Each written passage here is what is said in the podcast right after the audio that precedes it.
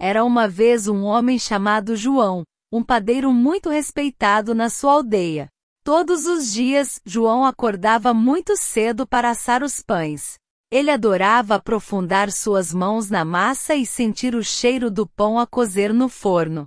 Ele abria sua padaria logo cedo e os primeiros clientes chegavam ainda antes do sol nascer. Eles gostavam do pão de João porque era sempre fresco e saboroso. João gostava de servi-los, sempre com um grande sorriso no rosto. Seus clientes eram seus vizinhos e amigos. João conhecia cada cliente pelo nome e sabia exatamente que tipo de pão eles gostavam.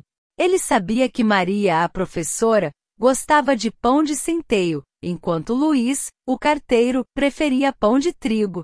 Durante o dia, João assava mais pães e bolos. Ele adorava experimentar novas receitas e sempre tentava criar algo novo e delicioso para seus clientes. Às vezes, o trabalho de um padeiro podia ser cansativo.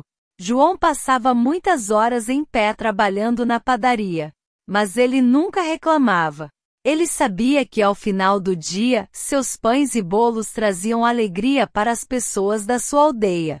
João amava ser padeiro. Ele sabia que não havia outra profissão que lhe oferecia tanta alegria.